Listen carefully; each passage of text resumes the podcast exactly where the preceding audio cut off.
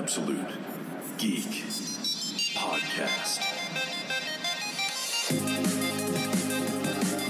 It's Thursday night in Phoenix. You found yourself tuned into the Absolute Geek Podcast. I'm Matt. And I'm Clusterfuck Kyle. And uh, the weather has changed yet again in Phoenix as it's only 70 degrees today and we don't need the air conditioner now. so for everyone looking forward to the giant hum in the background, sorry to disappoint you.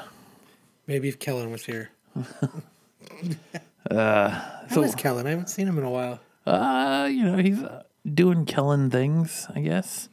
Keeping busy? Keeping keeping something. Yeah. Keeping something. I don't know, I don't I don't try to keep track of him too much anymore. He just kind of floats through the air. Yeah. just floats He just kind of blows through the wind like that lost little. You leaf. just see him, he's like, he looks like the reverse of one of those uh, things at the dealership to get you to come in. the Wacky people- wave inflatable tube man. Except he's doing it.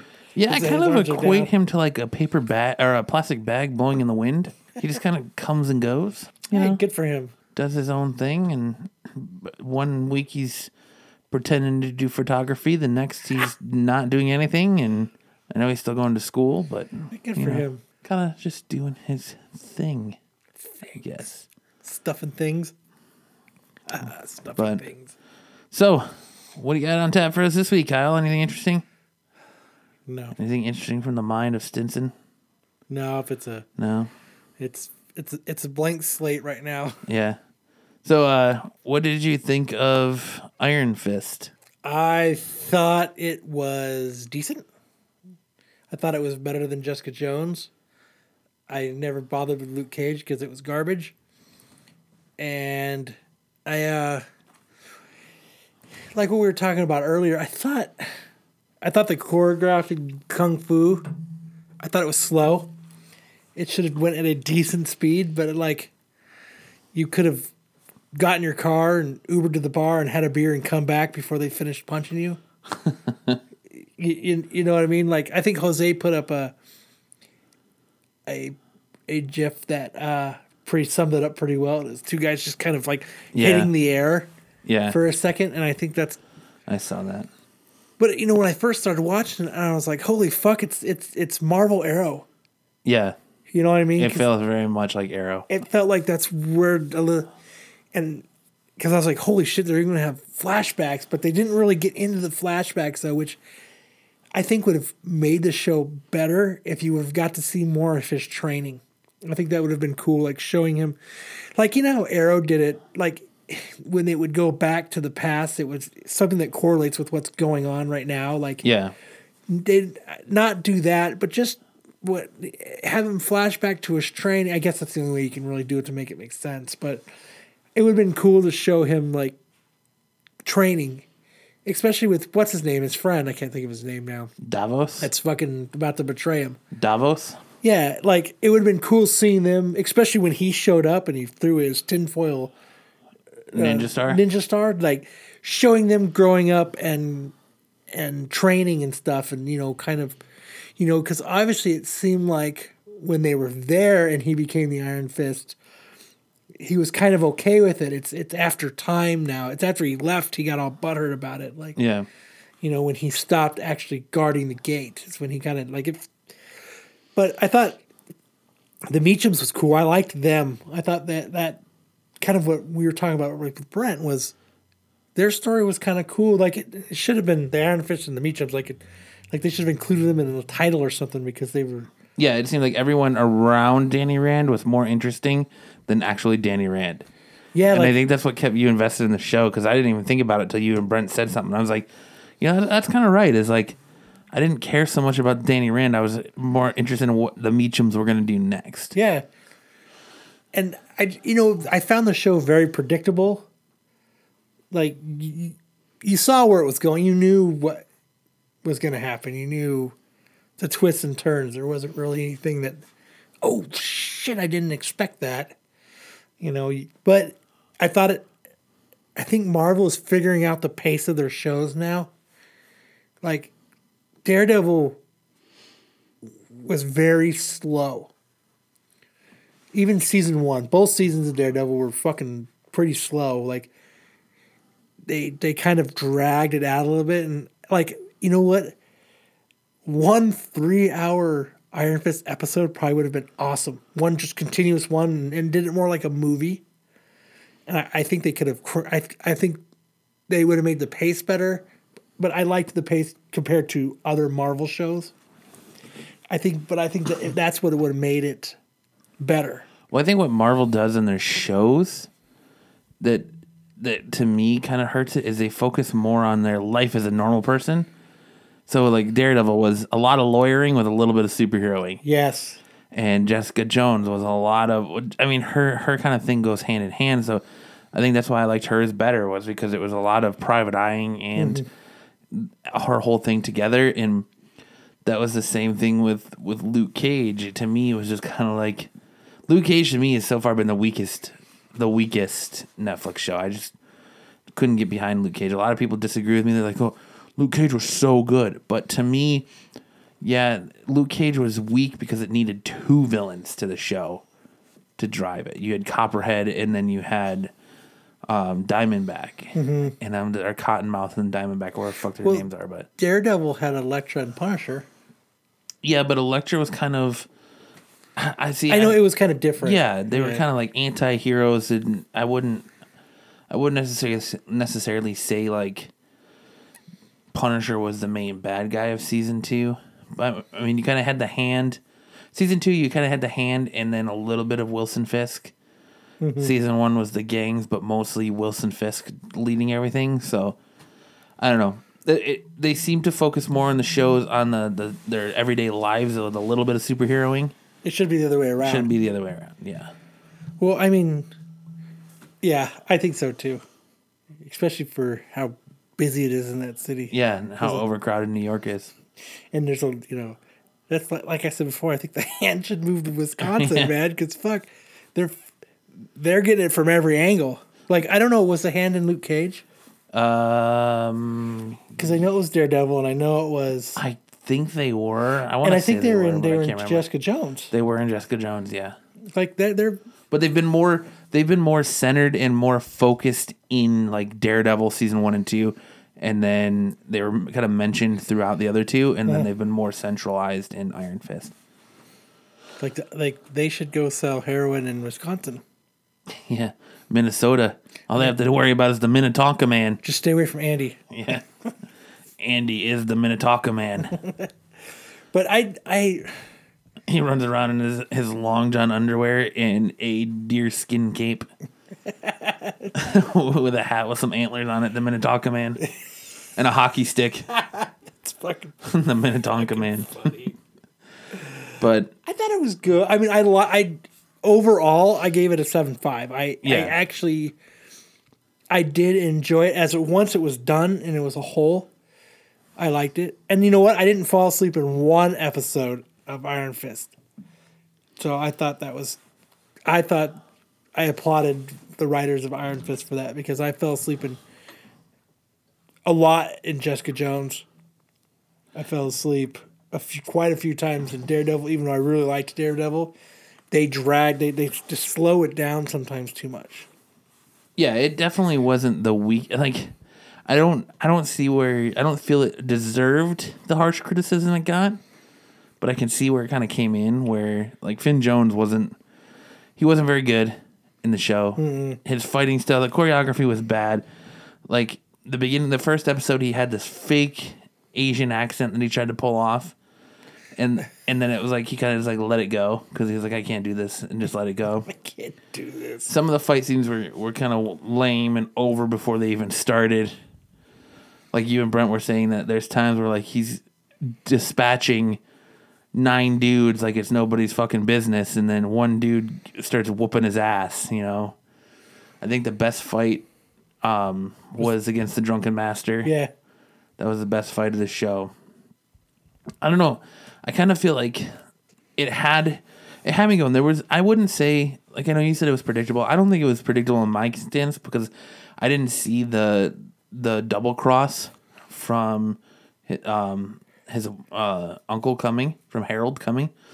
I didn't see that coming. Um and then You kind of seen it. You, you knew, you didn't know exactly what he was going to do, but you knew he was going to do something because he was, he's off kilter. yeah. and you could tell that he's not.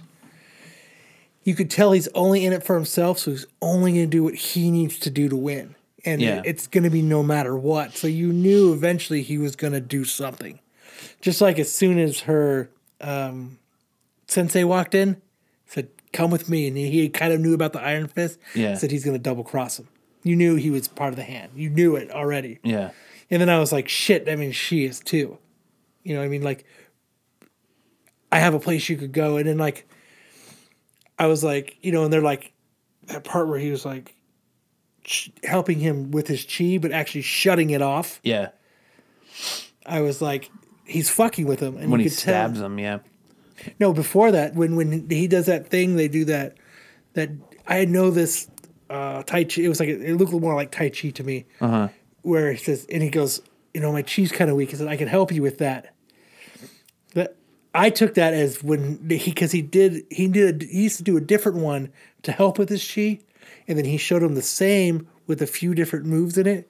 And it helped him with his chi, but after he did that, he couldn't summon the Iron Fist. See, I thought it was after he got stabbed that he couldn't before say. it was before that and i thought that when he did that that shut off that shut off whatever helped his chi build up to summon the iron fist to, Uh-huh. you know and i thought he did he did it on he actually did it on purpose because he was initiating a plan because he was gonna i took it as he sh- and then okay and then he was gonna have to come to him how do i do this because he's like i know about the iron fist i'm you know i can i can help you do all these different things and i, I thought shutting off Isn't it amazing how everyone knows about the Iron Fist except for the Iron Fist? right I know how to do this. I know how to help you. Yeah, fuck you.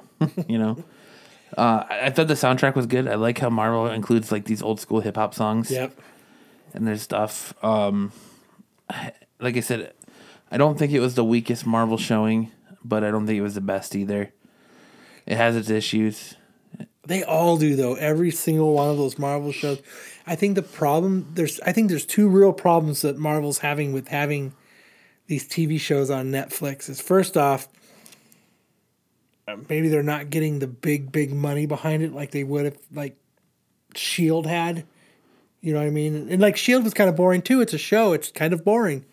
Like I don't Marvel's strong suit is not weekly shows. Yeah. DC does it better.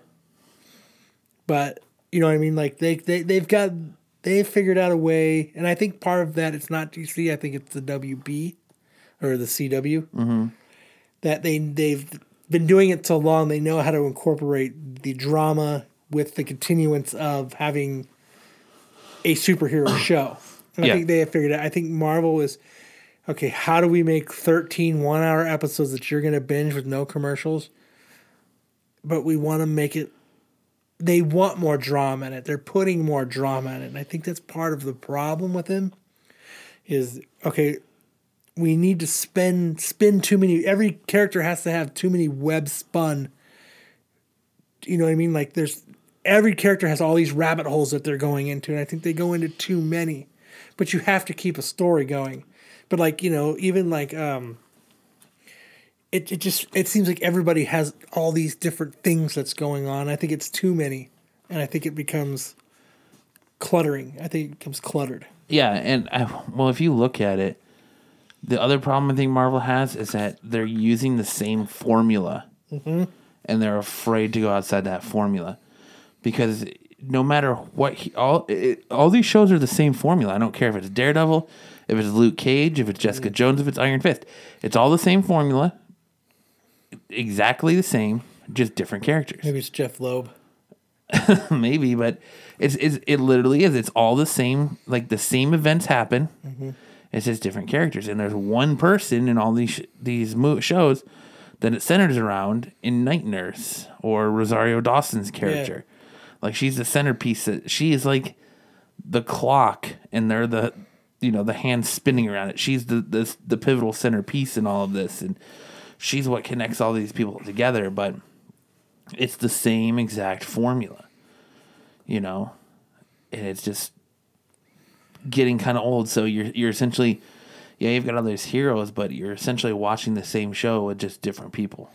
That's why I think the mov- movies are the movies the superhero movies are better because they've got a pace that they can go at. They've got a time limit. You know, it they're usually movies now are about two and a half hours, two hours forty five minutes. That's we're pushing three hours of a movie. That seems to be a very good time length to get everything done. They it gives you half hour or so to work up, build up, backstory it, get it going. It gives you chunks to initiate the story to get it going, and then it gives you the chunk to wrap the story up. And I think what happens with these shows on Netflix is they, they they're just stretching it out too far. They, I, I don't know. It just seems they're all, and I think it's because it's the same formula.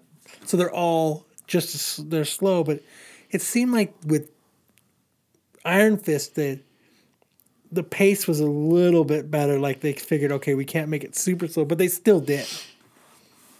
Yeah. I don't. I don't even know if that makes sense. What I just said. No, it, it does. Um, what was I say? The other thing, the only other thing that I think the Marvel's TV shows do better than the movies is they have more flushed out, fleshed out villains. The villains, like I said in my in my review of Logan, the villains aren't a an issue in the movies. It feels like because they're kind of just brushed over and they don't feel like a big threat. As to where like Kilgrave felt like a giant threat in Jessica Jones and even Vincent D'Onofrio as Kingpin felt like a major threat in the first season of Daredevil. Now I have my issues with how they made Kingpin because Kingpin was this big strong guy. He was never like a mental case, you know, he didn't have these mental issues.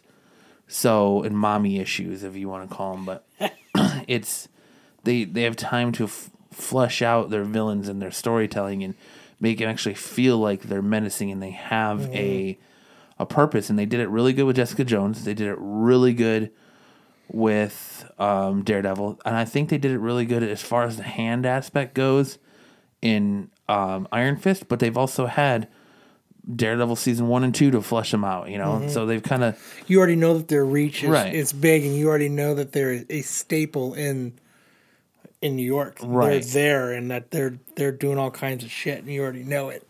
as to where I felt like Luke Cage, the vil- the villains in Luke Cage didn't have any reach or any hold. They were just everyday gangsters, you know. Even Diamondback when he came in, I didn't feel like his his hold was that strong.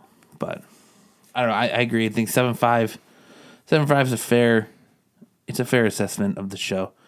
It wasn't fantastic, but it wasn't as bad as people were making it out to be. I like that you were using uh, the Stranger Things organ music, Yeah, Mm-hmm. like, and it fit and it fit. I nicely. don't- like they okay. That seemed to work in Stranger Things. Let's use it for the show. Yeah, 'cause they're- Because you messaged me about that, and I had said that to myself, like the night before watching. I was like, "Is that the Stranger Things theme song right there?" And the next day, you're like, "I like how they use Stranger Things music." Was like, "You fucking, I knew it." I was like, "I knew it." No, I, I mean, I overall, I, I seem to be tearing it apart, but I, I want to make the point is I did, as a whole, I did end up liking it. There was just chunks in there that I just felt were weak, and I feel like all the Marvel shows, that's where they fall. They fall, at least like in Daredevil, the the fight scenes were faster, and I, and you know, like maybe you were saying earlier that they were trying to show the style, and they were trying Yeah. to make it a point but the person watching doesn't understand that about the martial arts. They just see martial arts. Yeah, they were trying to make it too over. I think they wanted to focus more on the over stylization of the martial arts and the techniques and the moves that were being used. Like I understood when he was doing his tai chi and he was trying to build his chi up and he was actually using tai chi. Uh huh. That's meant to be slow. That's the point. You know, tai tai chi has become a very slowed down style. But I think actually when they fight, fight, they should just. They don't have to fucking burn through it. but it needs to go at an actual pace. And I, I never liked, and this is what I never liked about Daredevil too, is that I never liked the guy standing behind, like waiting for his turn. Uh huh. Like I've, you know what I mean? Like, you know, you can only fight two at a time or one. Like they're almost standing in a line, like moving, Yeah. waiting to be the guy that gets his to get beat next. Because if that was me and I was just standing in line to wait to get my ass kicked, I would probably go, "Hey Frank, you can go ahead and go ahead of me. It's cool." right. I, I see what's going on, and I really don't want to be guy number nine that that gets his ass kicked, you know, because I don't see this ending well for us. Well, you kind of start getting that Hank Johnson feel, Agent of Hydra feel behind it. Like, Yeah. like um, go ahead, John. You know, you're next. Uh, you're next, Hank. I gotta go to the bathroom. Uh, I got kind of got a stomach ache from this burrito I ate. Why don't you go ahead of me? You know? I don't want to poo myself while I get my fucking my knee kicked. Yeah.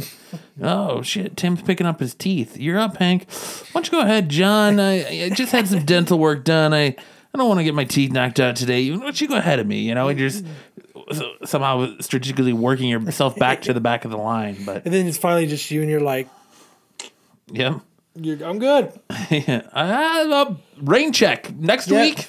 Yeah. See you later. I'll meet you there. Fucking. I, I just call an Uber. Um. Yeah. Have a good Have a good day, Mister Iron Fist. I'll Facebook you. Yeah. But all right, so from one bad show to another, let's talk about this week's Walking Dead. The Walking Slow. The Walking Slow, The Walking Dead. I was really hoping that this ish episode of The Walking Dead was the the true setup episode. Because they've got two episodes left, and we've talked about this. They've got two episodes. This was supposed to be the episode that really put everything into place to initiate the war, and it didn't, which means they have to rush it next week to actually initiate it now because they still have to they they've put pieces together but they haven't glued them in there's they're it's still real loosey goosey and even um Sasha and Rosita going Oh my god, that was a story we didn't need. yeah we didn't need the bond we didn't need No. the, the bond the Abraham bond and I, I liked how her cap was on Yeah, when she's trying to supposedly snipe, and she's got her fucking. You sent me that picture. Like, how is this bitch gonna shoot? Look through the scope when her cap's on. that show, this show, this season, has been fucking up in so many ways. Like, it's cool that Shiva's there, and they went to the the CGI. They need to stop CGIing so much. do not CGI any more deer The deer was terrible, or they just need to get better CGI people. yeah because Or like when Rick looked over the fucking uh remember he like was up on top of the garbage, Garbage, and he was yeah. looking and Yeah, and it's like bright as can be out, and you're like, dude, that doesn't look natural. and then you got Shiva when you first saw her, and she didn't have a shadow. That didn't look natural. And then you had the deer that looked all like faded and warped, and that didn't look natural. It's just I they I'm, eh, I'm gonna bitch about being slogan, but they've they've slowed they've slowed this whole season down to fucking slower than a walker. yeah, I mean, this should have been the most exciting season of The Walking Dead. This should have been like, holy fuck, I'm pissed that it's over, and holy fuck, I have to wait a week. And when you're done, you're like, nah, and you really don't think about it again. yeah, Like, like when the season prior, when we were done watching The Walking Dead, we talked about The Walking Dead. Like we were like, holy shit. Now we're talking, we're sitting here watching it, we're like, eh, meh. It it it's very uneventful. Yeah. And to have to start out as strong as it did and to have nothing in the middle and strong at the end that that I think they've cheated us as Walking Dead fans. I've honestly the last three weeks on Sunday nights, I've been more interested in and excited to watch Last Man on Earth than well, The Walking Dead. Last Man on Earth has been super funny the last couple episodes. I haven't watched it since what's her name was locked and trying to learn how to use the Uh, Kristen drum. Wiig. Yeah. Dude, it's super, super funny. That I was watching it when they the part where he was in the uh, uh was it like the tax place or whatever? Like he was like sitting in a cubicle. uh That was last week. He was sitting in that cubicle and they were talking. He was like acting like he was working and stuff. yeah, it was that um they went to It was like an insurance. place? Melissa's and she was a, a realtor. Mm-hmm. Yeah, to try and help her with her mental issues. But dude, the last week they she, the episode before that they tried to cheat um teach the Asian dude to fly, And He's like Lewis. He wanted to fly to go find his boyfriend, and he's been doing it in a simulator. So Tandy talks him into getting in a, pl- an actual plane. So he starts to do it, and he goes to take off, and he gets like about ten feet off the ground, and then crashes and dies. like, it, dude, I laughed so hard at it. And that's the thing, and that's that's the, the Walking Dead has been so boring that I'm I'm looking forward to other shows, and That sucks. it does. And we were like, maybe this is going to be the episode. no. But next week's episode, it looks like Rick takes a page out of Negan's book and he just starts laying siege to Oceanside.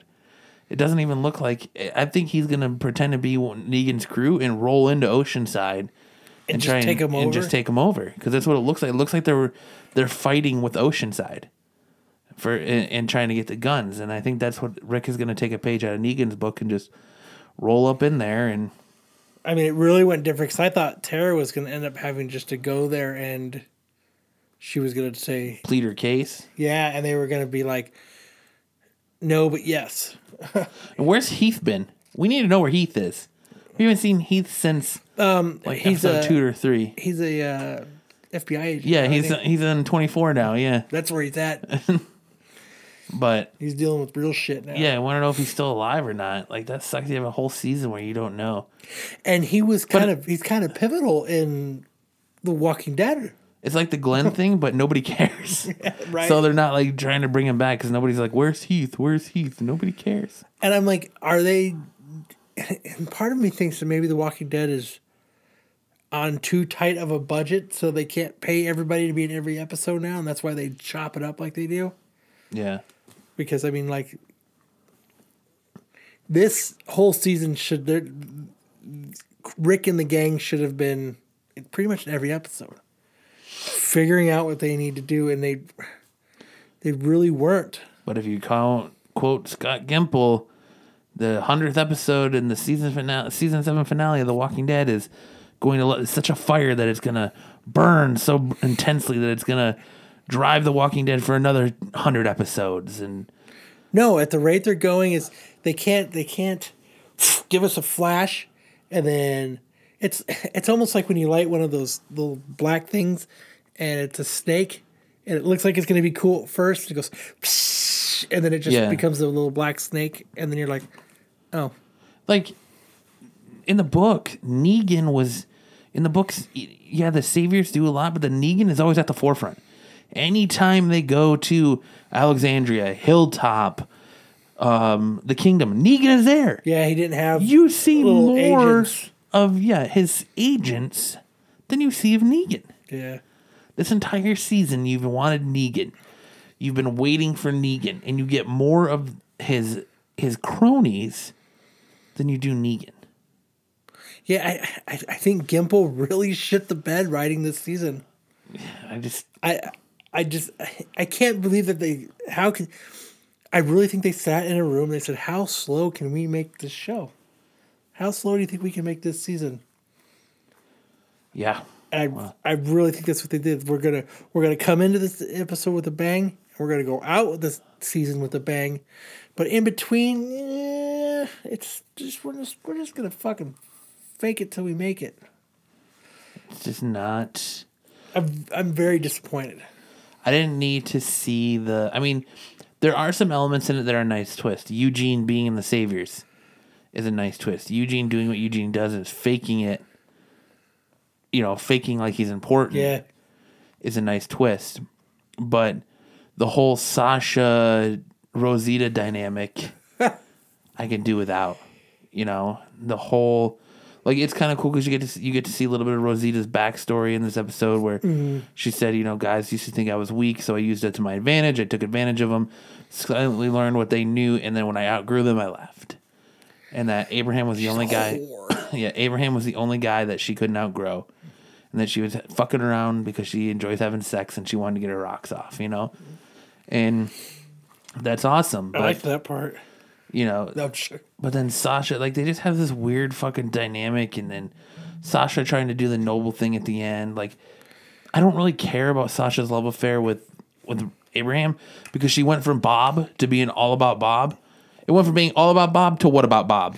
Because she she all of a sudden like got over Bob and then was in this relationship with fucking Abraham, and it just I was like, What she's wearing Bob? his she's wearing his necklace, and she's like, Rosie was like, you like that? I made that for him.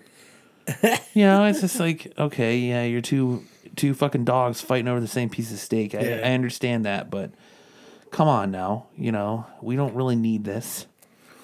I just they could have made this season so fucking awesome. And if you And, didn't, and maybe that's me. Maybe that was me assuming that okay because I enjoyed from like 100 on throughout All Out War. Like I enjoyed that run so much. yeah, that whole all of that like it's like what 30 issues 27 issues altogether or something Yeah. from 100 to the end of all out war like when i was reading those i was like holy shit like this is you know I, this is what reading comic books is about this is this is it right here you know and then for me to get to see it on the screen and that for it to fall flat, I think maybe I maybe I built it up too much in my head. But I did it because it's boring. It's slow. yeah. But it, that's maybe that's why I think it should have been so much more. Yeah, I don't know. So, what would you give this this episode of Walking Dead? I'm not going to give it shit. Really? Hmm. I I give it probably a five, five out of ten. I just like somebody needs to be making bullets right now and nobody's making bullets. Right. They're about to go to war and they don't have bullets. Like you see guns, but you need to load them and, and Yeah. at least in Eugene's not there to make the bullets. At least in the comic, Eugene was make there was somebody making bullets. So you, and it's still a pivotal thing in there. Like even when they were, you know, doing the last I- issue with uh, the Whispers, remember Eugene had to hurry up and take the cart full of bullets back to Alexandria, Yeah. so that they had bullets. Mm-hmm. Which you know, this this is one thing I'm going to say. We we kind of the Whisper War wasn't that great, but I think the after effects of the Whisper War made the Whisper War better Yeah. because they're still like The ramifications and the fallout and it's still so huge. Like Yeah. they're you know like like most of them aren't even there, and they're they left. You know the Whispers are like "Pfft, we already know what's going to happen. They gave a middle finger and just went to wherever they went, and they're still dealing with everything. and I like how open ended he Kirkman left that because they're still out there. Beta is still out there. Yeah, You know? and they can come back at any time. Right. They know, yeah, they are still out there, and they are cons- They are still a threat, and I like that Kirkman left that open ended. Did you see? Um, did you see next issue's cover? Is that the one I sent you? Uh uh No. Next issues is Rick and Andrea, and they're on their knees, and they both got their heads down like they're touching, like they're. And Rick has a uh, a pistol in his hand, and it's called Total Chaos. Hmm. I think that's what the the issue's called. Well, because she got bit or scratched or whatever the hell Well- happened to her at the end of the last issue. What I was told from an inside source was Uh oh, inside source, huh? Uh huh? Is uh She's not gonna die. is to buy buy a few issues of this uh This next one, I think it's 165. total chaos. Who is your inside source? I need names. nope. I need credentials. Can't give away the, You know, while you're looking that up, the Oh no, it must be cuz that was a different cover. 160 while you're looking that up, you know what the seems like the hardest job to get in this country is? What? Work at a power plant, at a nuclear power plant. My buddy Cole, who plays D and D with us, is, is trying to get a job at the, the power plant out in Tallis in uh, Tonopah. Uh-huh. And uh, they called me today to do a to basically be a reference for him. So they called me, and they called our buddy Justin, who's been on the show a couple times, and he's our DM for D and D. He called. You know, you know, you're in a serious position when your your employer is asking your references for references. So she was like, "Do you know two other people other than Justin and this other guy that know Cole Curtis that could be a reference for him?" Yeah. Okay. Can I get their name and number? So I gave him Kellen and Eric, and then they called Kellen. You know, it's like what the uh-huh. fuck? Like these aren't even people like he put down. Like it- she's just like, "Do you know two more references? Do you know two more references? Do you know two re- more references?" It's just like, man, that's intense. If they're gonna call your references and ask for references from your references, It's an important thing, though, job. man. That's an important. I'm like, damn, man, that's intense. So that's the cover to 167. So it, it it has Rick and Andrea, and they're like on their knees, and they're like looking at each other. And what's it, it says in the corner? What's it called? Um, a certain doom. A certain doom, not total chaos. My bad. Yeah, But that's like what does that? And I know, don't get me wrong, and we've talked about this before. The Walking Dead covers are usually very misleading. misleading. But like he's got the pistol. They they're like crouched down and they're like they got like their heads together like Like they're embra- they're saying their final goodbyes. and and the, the fact that it's called a certain doom, it just like and I was told to buy multiple copies. but the interior, the interior could be completely different. Yeah. It's a, it says a certain doom. Is it possible? Could it be that the inevitable has can somehow be avoided? Rick and Andrea have a tough decision to make. That is the synopsis of the book. But see, like the last, it didn't even look like she was bit. Looks like she got grazed by A uh, the like bullet. a bullet, yeah. Because it wasn't a very big bite, and then because that was kind of me and Jose, not Chimichanga, but the little dollar sign, got in a debate over on Facebook about how it's not the bite that turns you; it's everyone's already infected with it, and it's the the total trauma to in it being left on on you know Yeah, uncared for. Because if they get to if they get to a doctor in time or chop it off, you don't see them. They apply proper first aid. You don't see these people turning. It's when they don't get the the shit taken care of in time that they start turning.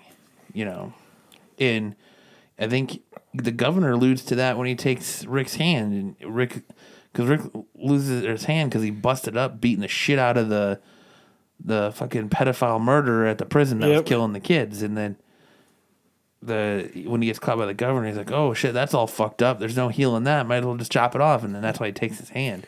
I think he did it as an assertion of power. Well, I did too, but yeah, but it just kind of gives you that allude to it, and it's just like, uh, okay, so you know, Carl, Coral should be fucking a zombie two times over after getting shot in the chest and Right. the fucking eye. that dude's got through some shit. Yeah, but if, it just shows if you get proper medical attention, it it doesn't happen. So I don't know.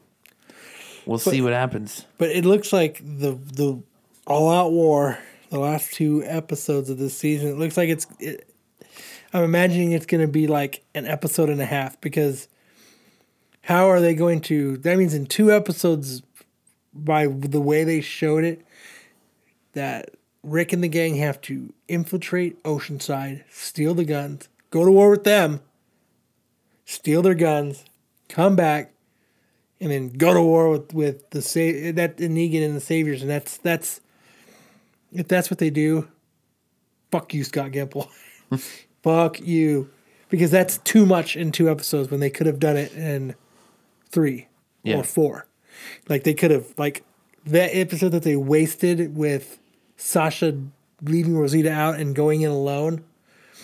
They could have they could have taken that episode and did all of the setup in that entire episode. They could have went to war, and as they're going to war, Rosita and Sasha could have been going to uh, the Savior's compound, and they could have showed like uh, the junkyard kids like getting ready. Like they could have, you know, they could have something small could have happened where uh, King Ezekiel could have been like, okay, let's and brought everything together. They could have made it like an hour and fifteen minute episode, and they could have brought everything together, and then we could have had two episodes of them going to war. Yeah, And I that that could have been a good closeout to. looks like Gregory is gonna try and kill Maggie next episode. Yep. So you're gonna start seeing Maggie's turn to power. at Hilltop. But that, that's a lot going on for Yeah. only two episodes, and then them going to war. They're, they're, there's either, either they're not going to go to war this by the end of the season, or they're going to start. Maybe season eight's gonna be the entire war.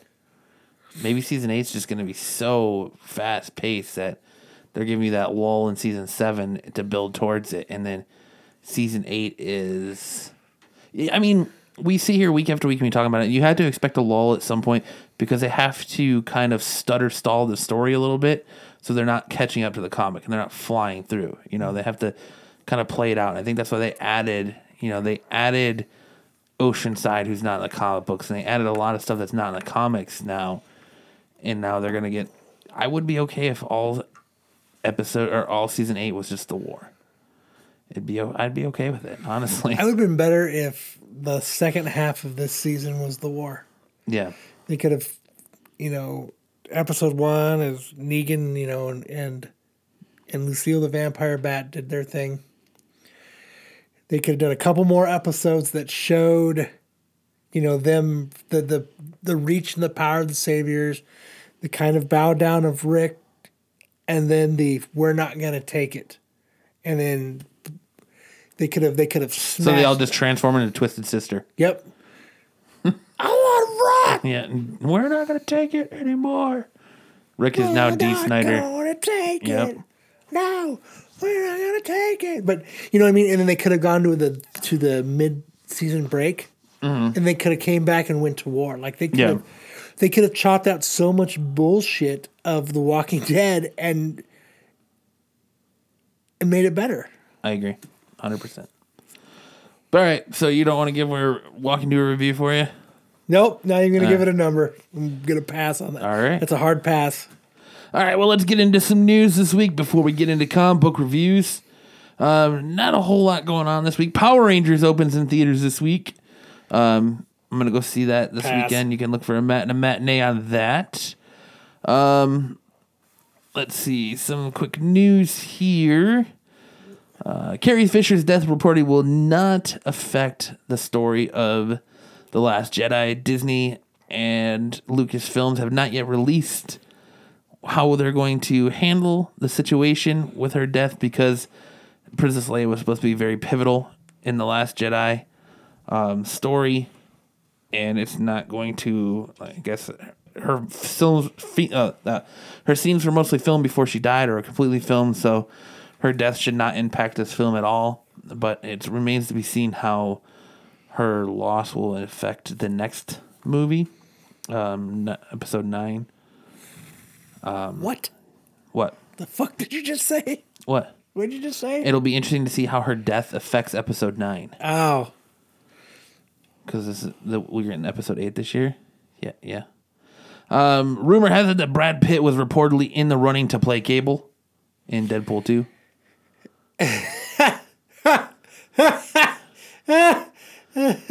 you would like to see Brad Pitt? As Cable? no, no, I don't want to see Brad Pitt. as Did, did you Cable. did you ever see Inglourious Basterds? Brad Pitt as Cable would be dope. No. Come on, man. You don't know what you This is know what I you're think. missing. You know what you're missing. Brad Pitt is, is Cable, I dude. guess not. Uh, um, here's another reason why everyone's like, we got the Da- Dallas comic or Dallas Fan Expo the same week as WonderCon. Everyone is focusing on WonderCon when they should be focusing on Dallas Fan Expo. And DC knows it, as DC is to re- reveal the new Snyder Capullo Batman event at the Dallas Fan Expo. They're not going to do it at WonderCon. That's because Snyder and Capullo are there. I know, but WonderCon being like in the Comic Con International family, you would think they would be like, we want the rights to that. I so wish I was going to WonderCon though. They're doing a fucking Goldbergs panel there Yeah. the cast of the Goldbergs. Holy fuck, that's cool. Like, did you get that email for I that did. invite? Oh I my did. god! But now I have to work. Yeah, I have to work at my wife's work. yeah, you could call in sick. No, I can't.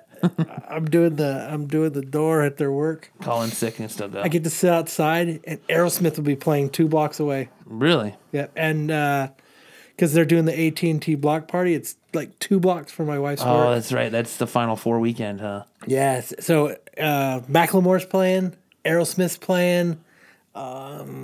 That's a clusterfuck of, of music right there. It's gonna be crazy. But I mean, hopefully I get to hear Aerosmith. And they said Aerosmith will never play Phoenix again. This is their last show in Phoenix. Why? Ever. Why? Because they're just slowly not gonna play anymore. Uh, This yeah. is, so this is their. Steven Tyler's about to die. So they're about to. Uh, Uh, Got to get him before his lips fall off. whoa. Um, so yeah, if you're going to the, Dallas, the fan, Dallas Fan Expo, you can uh, sit in on the reveal of the new Snyder and Capullo Batman event. I should If you're sent not- books away. If you're not, they're gonna live stream it on Facebook on April second, Sweet. so you can watch it there. Uh, in other news, um, another name in the reported frontrunners to play Cable is Michael Shannon. You might remember him from uh, Eight Mile. He plays Rabbit's stepdad in Eight Mile. He also plays Zod in uh, Superman in the Man of Steel movie. He's in Boardwalk Empire. He's in Boardwalk Empire. Uh, he is now the front runner to play Cable. I don't see it.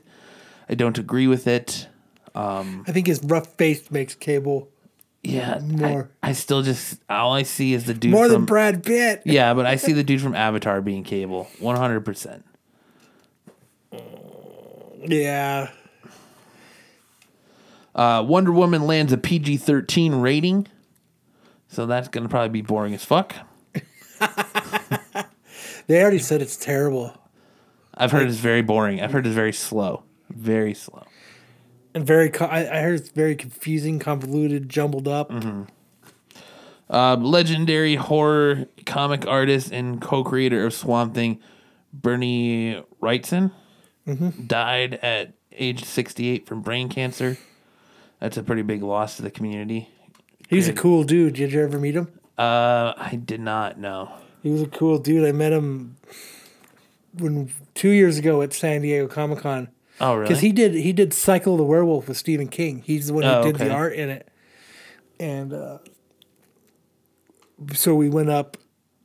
Me and the person I was with was uh, we went up and we we talked to him for like ten or fifteen minutes. He was a fucking really nice guy, really cool. I'm really glad that I actually got to meet him. Is that the same guy that tweeted about living above your means?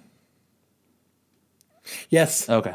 Yes. Just, just checking. yes, Just want to clear that up. yeah. It's the same person. I just didn't want to call anybody out or say anything.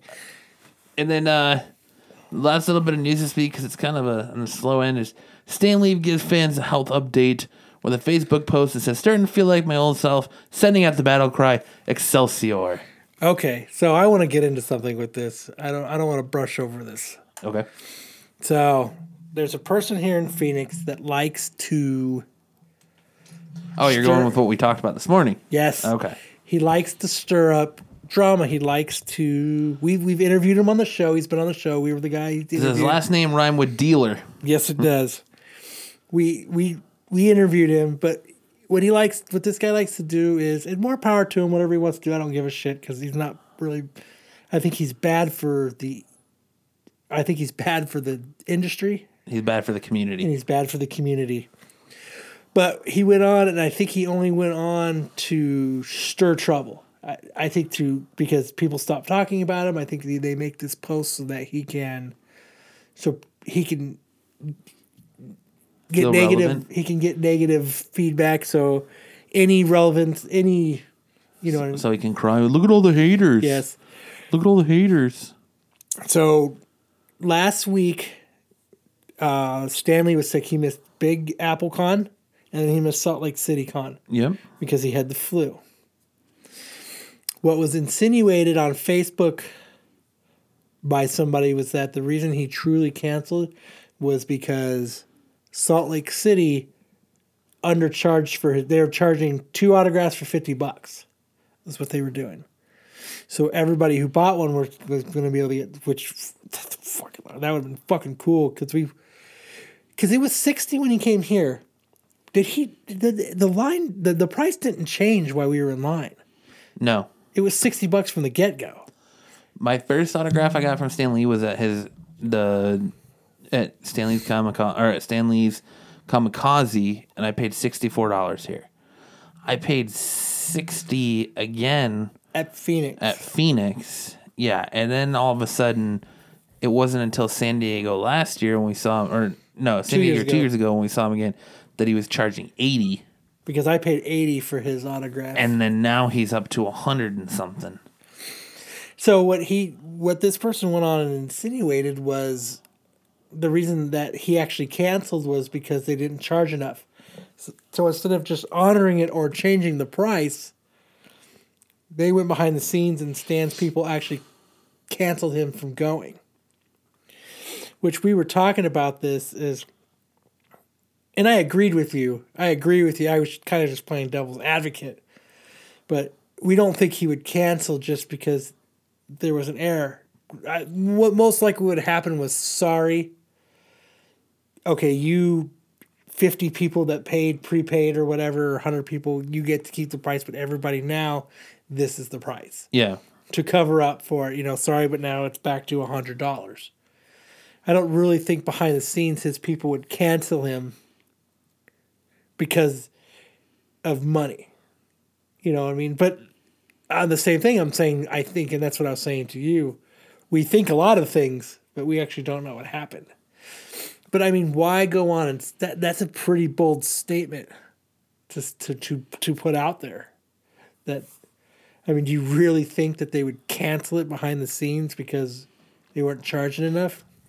absolutely not. I don't think Stan would let him do that. Stan, Stan is that guy. He's been, dude. He's ninety. He's in his mid nineties. He's going like he goes, and this this being his final appearance at Salt Lake City. Yeah, but remember last year he wasn't going to be making any appearances, and he's still gone all across the country. Well, like he he was supposed to have his last appearance at New York Comic Con last year. He had his, he's not going to Canada anymore.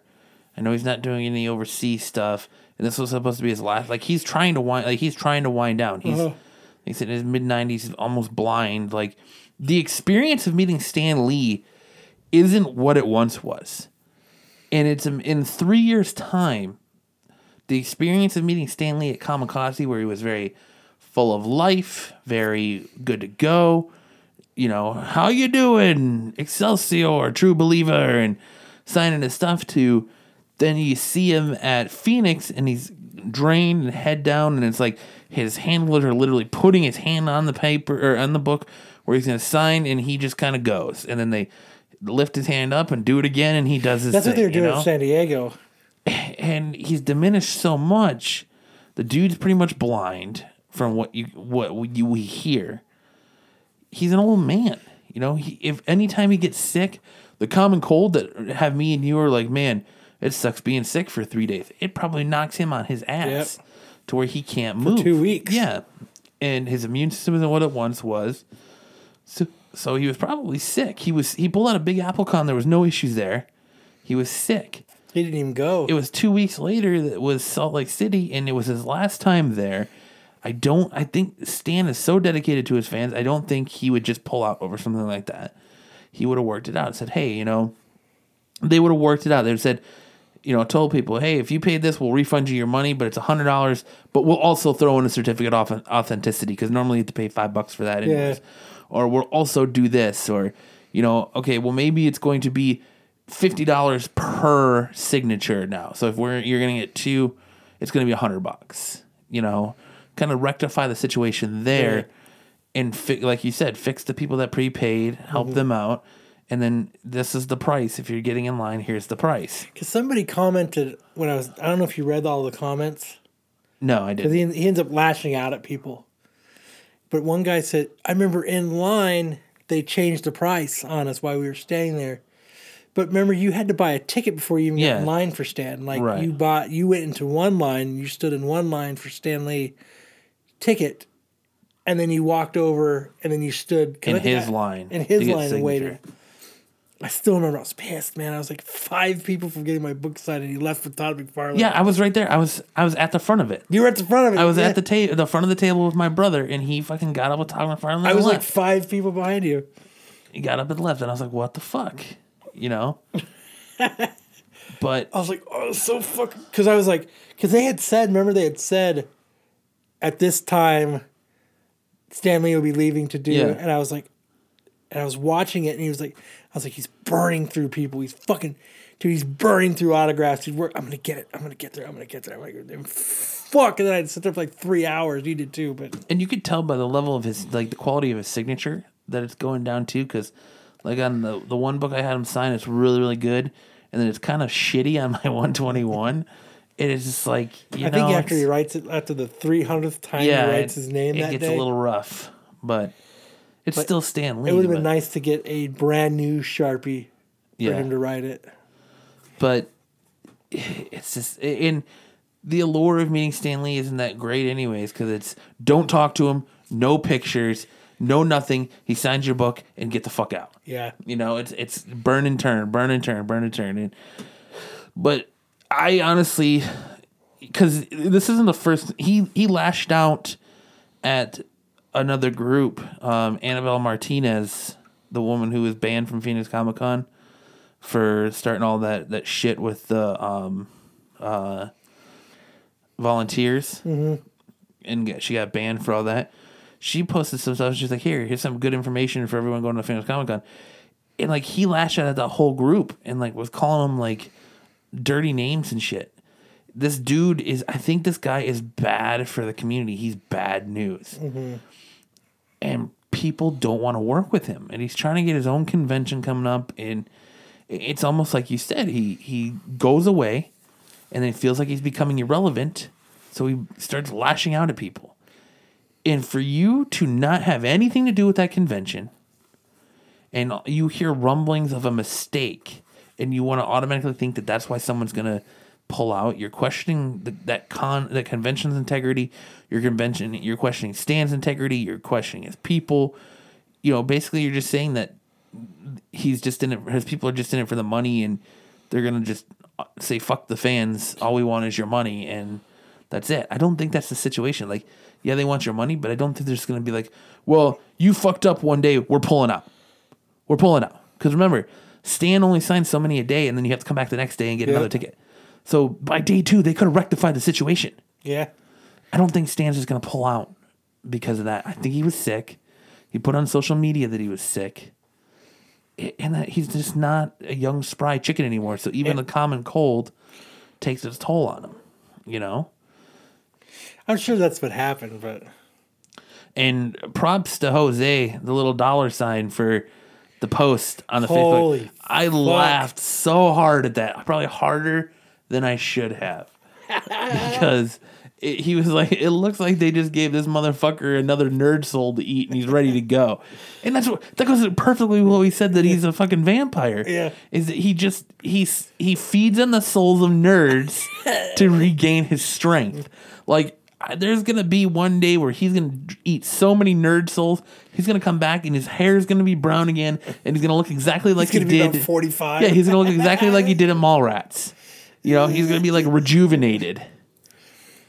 I was trying to think what, was it Detective or Batman where they had the or I don't even think it was Batman or Detective where they had that machine that they were feeding people into. What was it for? Fuck, I can't remember now. Never mind. Like he doesn't need. Stan Lee is Ra's al Ghul. He doesn't need a Lazarus pit. he just feeds on the souls of nerds. he walks up and it's like like that movie Troll. Yeah. Where he goes Yeah, and they, they or is it Leprechaun? I think it was Troll. he feeds on the hopes and dreams of nerds. Yeah, that's that's what it is. And they When- come and they, they he just sucks. He just Yeah. He walks up and he. He sucks it, and he's like fucking. And you can see the wrinkles starting to go away. That's why he doesn't talk to you when he signs your books because he's sucking. He's too busy concentrating on sucking a little bit of your life force after he signs your shit. Uh, if he just gets ten percent of everybody. Yep, he's gonna come back to life. he's gonna be rejuvenated in his twenties again. that would be awesome to watch Wait, that happen. Stan, didn't you have a liver spot there? I did, true believer, but thanks to the souls of nerds, I'm back. He's just got a nerd grinder. yeah, Right. he's fucking just. It's like a bong. he just lighting the nerds up. Jesus. Anyways, um, He exhales. I mean, I when we first talked to this guy, I gave him I wanted to give him the benefit of the doubt. I wanted to give him a forum to to say his piece, and we did. But now there comes a point where you just need to shut up. Yeah. We've been telling you this for months. Shut up, dude. Like nobody cares. Nobody wants to hear your fucking opinion on shit. you, you know, you wanted to make a big deal about the Phoenix Comic Con thing, the cosplay sex questionnaire. Nobody cared. Nobody paid attention to you. You you're fake news, dude. That's all it is. When you start deleting your hater comments, that's when you lose all credibility. You're you're trying to put on that fake Facebook facade where you want everyone to think that your life your life is fucking awesome and that your wife is awesome and when in reality, dude, your store closed and you can say that it's because your wife's con schedule and everything like that, but you went from being like, well, I'm not going to carry weekly books, and you were an idiot there by saying that DC wasn't going to print books anymore. That's the dumbest thing I've ever heard. DC's not going to print books anymore, so I'm not going to have weekly boxes anymore. You got rid of, your, rid of your weekly traffic. You're counting on the people here that want to buy high quality books. You uh, know, there are some out there, but the average person doesn't want your high quality books you know, and then so you're supposedly remodeling your store to make it a high quality store. Then next thing you know, you're closing it. Like you don't, you can't even decide what you're doing with your own fucking life, let alone personally, let alone professionally. You know, it, it, dude, just I don't even care. Like you invited us to your your fucking stupid show. I don't even care if I'm burning it to the ground right now. Like honestly, like you need to grow up, be a fucking man, look in the mirror, and stop your bullshit. You were playing petty baby bullshit. And I was all in your corner until you decided to shoot your mouth off in a group chat and try and switch the narrative and, t- provide a false narrative to the events that actually took place and loop and loop me in and us in with your bullshit. And I'm tired of it. Like honestly, it's it's unprofessional, it's disgusting. And if you want to cry wolf about every fucking thing, go for it. But nobody's listening to you anymore. Nobody cares. You're just you're a joke. You are you're fake news, dude. That's all it is. You are seriously fake news because the minute you start deleting your hater comments, you can look. Go ahead and look at our our our Facebook page, our um, iTunes page. I don't delete comments. I don't delete comments, good, bad, or indifferent. That's what they are. They're comments, fuckface. Player comments, fuck face. They're your hater comments, and if you delete them, you're providing a false narrative. You're creating fake news, and that's exactly what you are, sir. Is you are a you are fake news. All right, let's get to comics. That's probably a little bit of an unnecessary tangent, but right. I just I, ju- I hate that shit, dude. I hate that shit so much. Just because a dude is sick, you want to change the narrative and automatically make it some some fucking scandal. You know? I just thought I just thought it was odd that you know that's just a weird assumption to make. Not even or something to bring up. Like I didn't even think about like that side. Like I didn't. So you know it's only about money, and since he didn't get enough money, he's to cancel. And I just thought I just thought that was an odd. I don't think it's. I don't think can't Stan cares about the money. He's nine in his nineties. His wife in his nineties. He can't spend spend the money when he fucking dies. Well, I know he's doing all these signings to make sure his grandkids all have money, Yeah. or his great grandkids or whatever. They all have something. Yeah, but that's fantastic. You know, you're you're setting your you're you're you're setting your family up to be good when you when you go, and that's that's noble and righteous and how a man should be. But don't discredit. They're lighting bloods with hundred dollar bills. One nerd paid for this. Yeah. Freaking- don't discredit a man's reputation by spitting out facts when you don't have any and if you have them produce them with what you're saying if you have facts that this is why they pulled out you produce them with what you're saying don't discredit a man's reputation and tarnish his image yeah. like that if you have no facts I just thought it was an in- I just thought it was interesting. Like Yeah, no, absolutely. But I'm just know. that's just what that's just what gets me is that and then the the age we are now where everything is fake news and everyone's discrediting news, don't tarnish someone's reputation if you don't have facts to back what you're saying up. yeah. If if it's your opinion, say in my opinion, but it doesn't state that. I mean, this is the same guy that can't judge or misinterprets something. he he takes he doesn't interpret what he says as the true interpretation. It's whatever he wants it to fucking be. Yeah. So I don't know. Yeah, let's get into comic book. I'm fucking done with this guy. I, I'm done with this guy. Okay, so comic book reviews, everybody. If you guys want to pause and wait till tomorrow so you got something to listen to, this is the time to pause. Yep, because our show's a clusterfuck apparently. That's why we have clusterfuck Kyle here with us today. Yep. It's a busy week with comics, too. It is. It's a big week. I've got one, two, three, four, five, six. I got seven. I have six. Oh, actually, yeah, I have six. Because the seventh book I bought was just a perspective book, and I'm not going to review it. Because I didn't actually read it. Oh, oh, I bought that book too. A speculative book. Yeah, did you actually read it? No, I just I just set it on my stack with my other speculative books. Do you want to start with Batman Beyond since I did not read that one? Sure. Batman Beyond number six. So, where we're at with this The Joker. is, Or them bringing back Bruce Wayne, right? yeah, they're bringing back Bruce Wayne, but it was uh, the League of Assassins is in this one. Ooh. Yeah, and that's where it starts out. Al Ghul's League of Assassins? It just says, "There's no escape." The League of Assassins, and what's it? The chick that was a detective. No, I think this is a different chick. That's in this one. But what happens is, yes, Bruce Bruce Wayne is back. Okay, He's back in black. and he is back in. He's back in the Batcave. And it, he comes, you know, and he comes back and, you know, they're like, Terry kept things the same and he didn't change anything. And Bruce is like, hmm, I don't think so. Things are different. And they're like, no, it's the same. But he's like, there's a bunch of people in here that shouldn't be in here. And it's fucking like Terry's little brother and fucking his girlfriend. And, you know, what I mean, there's a bunch of, uh, there's a, and that, you know, that's what he's, he said the Bat Cave was never a hangout for friends and family. Right?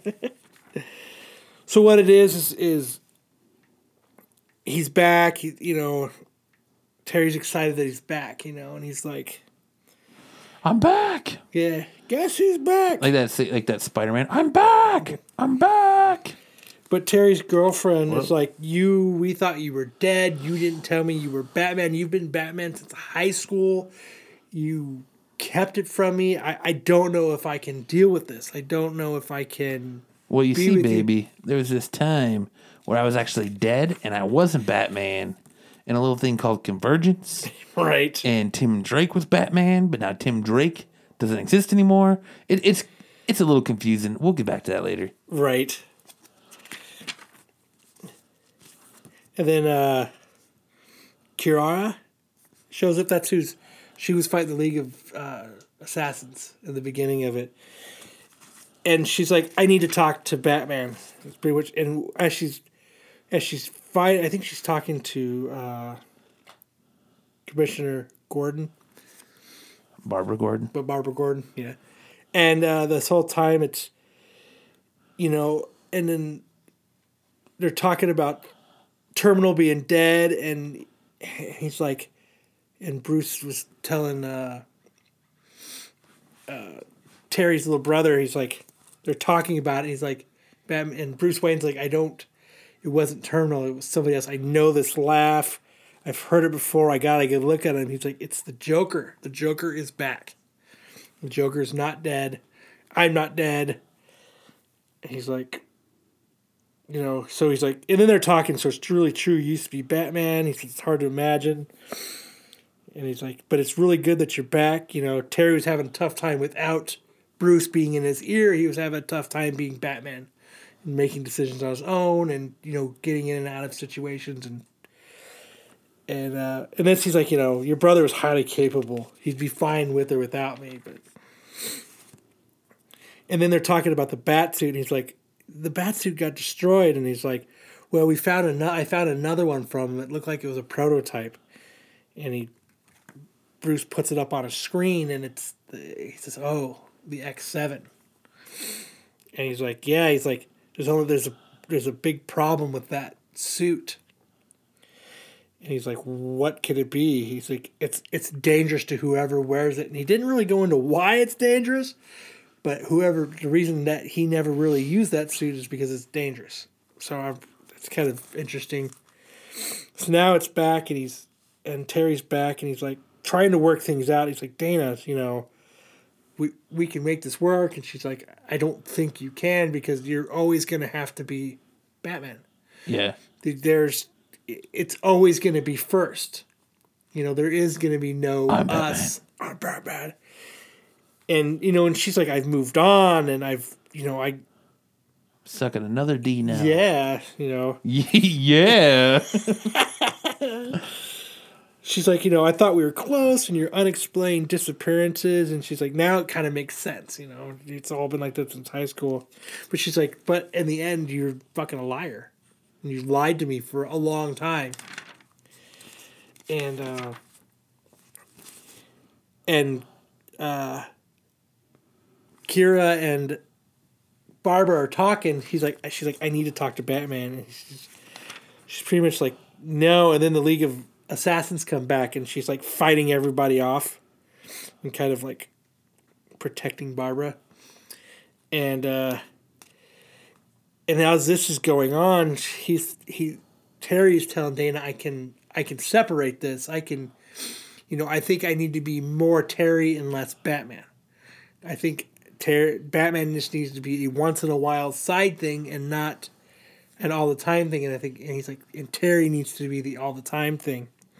And as this is going on, they're they're trying to summon him. You know, they're trying to use the the bat signal to get a hold of him. And then she's like, the other, and Dana's like, the other problem I saw was when you infiltrated the Jokers and became a Joker. She's like, you enjoyed that too much. And she's like, that was kind of scary, you you know. But she's like, but you also loved being, you also enjoy being Batman as well. So she she knows that he can't. He's not going to be able to separate it like he thinks he can. And he's like, you know, but he's like, he's like, but the problem is, is Bruce always told me. You know, Batman is a secret. It's it's only Batman. This is all it's ever going to be. You need to just do this, and you can't. You know, and he's like, I don't have, you know, I've realized that I can't complete, I can't do it Bruce's way. right. And then the League of uh, the League of Assassins is uh, overthrown everybody, and he's like, "This depends on what you want out of life, Terry." This is what Dane's saying. Why are you here? What do you expect out of me? He said, "It's what I expect. It's that it's you know, that, that she's important." and that's what they're talking about. You know, that's and just as they're about to kiss, and she's like, he's like, I love you. she's like, he's like, Give me that. right now, I'll put me first, Batman second, and hope at the end I can, I can find a way to make that work. He says, you really think you can give yourself a fair shot? And he's like, yes, yes, I can. He's like, watch me. And they're about to kiss. The bat light comes on, and she goes, he goes, no, and she and Danny goes, yeah, classic timing. and he's like, looks like you have to go, and he's like, no, I don't have to go. Not this time. I'm not going to sacrifice. Do what I can when I can, but I said I need to. I can't lose myself in Batman. Besides, how can it? How bad can it be? And it's the League of Assassins, and it's Curare and, and Barbara, and they're surrounded, and they're, you know, what I mean, they're about to get attacked, and then that's where it ended. So, it's uh, Sounds like Terry McGinnis is being a little bitch. yeah, I think what it is is he wants a poontang. Well, Nightwing's you know- doing it. Right, might as well Batman too, Right. right? I thought it was good. I, I, I really, I'm really enjoying Batman Beyond a lot. I think, I think the fuck cool cover too, and I really want to see what, what that suit does to whoever wears it. Because all, because that means Bruce had worn it enough to figure out there was an actual issue with that suit. Yeah. So, I think that's kind of cool. And you know, he's gonna realize that, kind of like what most everybody Oops. realizes is, uh, you're the superhero first and you're a person second. Yeah. Kind of like what Marvel needs to figure out with their Netflix shows. Right. So I, it was good. I gave it. I gave it an eight five. That's Ooh, I- eight five. actually- that's a that's a score right there. I like that they kind of went in that Nightwing direction where he's like, I want a relationship. I want, you know, I want more than just being a superhero. Because that's kind of what Dick's going through is being Nightwing. He he wants to be more than just Nightwing. He wants to be, you know, he wants a relationship. He wants, you know, he got his old lady knocked up. He, you know, what I mean, he, he he wants more than that. So I thought it was cool. Damn it, Grayson couldn't use protection. Right? You think that would be like a Batnum? Right. Uh, you think that'd be mandatory in a utility belt? has a- a bat condom. It's got a little bat symbol on it. Yeah, right at the tip. Almost like it's a it's a shining light, Yeah. like it's a bat. oh fuck, dude! What are you doing right now, Flash? Um, I was thinking Violent Love. Okay, let's do Violent Love. Go for it. Violent Love issue five. One more to go, and we're done. You see, No, it's just this one. This is the last one. that's what they're saying, but it says to be continued at the end. It does, doesn't it? Yeah. I thought so it did. when I looked at the, the Maybe it was originally s supposed to be five, and maybe because remember the beauty was like that too. Remember it was only supposed to be one arc, and I finally put I, I finally took that off my poll list yesterday. really, I stopped reading that a long time ago. But yeah, next issue it says wanted by the FBI, Rock Bradley and Daisy Jane. So it's not five of five. It's No, it's got to be six because I mean, the li- to sh- the list I looked at to show what was coming out this week shows that it was five. It was five of five, but the way this one plays out, it's gonna be, it's got to be six. Because remember when I, I messaged you and I said, I said, because you're like five of five, and I was like, well, it didn't end. Yeah, It didn't. It didn't really conclude. It kind of left it very open. So if they have, and it does say next issue. but Violent Love issue five. Where have all the good times gone? I think this is probably the best. It opens up in California, in 1970. We see um, Daisy and um, what's the black dude's name? Did she say it? Yeah, she says it later on. I can't remember the black dude's name. It'll come. I say I hate doing this, and I can't. Because I know Rock, but I can't remember the black dude's name. But he wants to marry Daisy. He wants to get up. He wants to be. Uh, he wants to plant his seed in a daisy. Charlie. Charlie. So it starts out with Charlie and Daisy sitting in the car, and uh, they're kind of talking about everything that's gone on and what's happened. And um, Charlie's kind of getting Daisy to be romantic with him, and he, she's like, "That's enough, Romeo." And she throws off her clothes and goes skinny dipping She's kind of a tease. a little bit. And uh, he pops open the glove box and he shows that he's got a ring, and he's trying to propose to her She's kind of like Rosita. a little bit. She kind of uses who she needs, you know, when she needs them. Then we get to New Mexico, 1971, where we find the detective in the story who's hunting Rock, um, Charlie, and Daisy down. And they're kind of, uh, he's in a motel and he gets a, a phone call uh, about a dude named Eddie um, in the Lahara gang. And the, the informant tells him to go to a farm. Um, he got, the Eddie was told to go to a farm and it was about a dude named uh, Raymond. And so the detective goes out there, and you see this dude taking a piss, and then like the o- an owl flies past him, and it kind of freaks him out. And then you see two assassins from the Lahara gang behind him. Then it cuts back to Daisy, kind of just having this. She's sleeping, and she's having this dream where she starts freaking out, and Charlie wakes her up, and they kind of have this little embrace. And he's like, "I love you, and I'm always gonna, uh, I'm always gonna be there for you." Then it cuts back to the the detective trying to come out to the the farm, and Rock is there, or you know, Rock's there, and um, Eddie bursts in. He's like, "Rock, help, please! They cut me so bad, Rock." Um, and he starts dying, and he tells him that the Lahara gang's there, and um, the detective and everyone is kind of in the field, and there's the two Lahara assassins standing there. And then it cuts back to the old, like the detective as he's older, like t- still telling the story to his grandchild. Yeah, what you finally- you- think is his grandchild. Yeah. You finally find out who she is, who she Yeah. really is. And um, then it cuts back to him at a younger age, and they're having the shootout in the the woods, and and Rock kills a bunch of the Lahar gang, comes face to face with that detective, and they kind of got each other gunned down, and they're they're talking to each other, and then you find out that Charlie's still trying to get Daisy to like come with him because she loves her, and she says deep down, "You love me too," but he kind of admits that he called the Lahara gang and told him, told them where Rock was, and that's why they're on this farm, kind of attacking everybody. And then it cuts back to the the Rock and the detective talking, and the detective shoots one of the Lahara assassins in the head. And he's like, "That's one of the most deadly assassins, but she's usually around here with her sister." And then you see her sister stab the detective in the back Yep. and um, then Daisy shoots her, and he's like, "Yeah, that that your target practice must be paying off." And she's like, "Oh, really?" Because I was aiming for her head, and he like, and she like shoots her in the shoulder.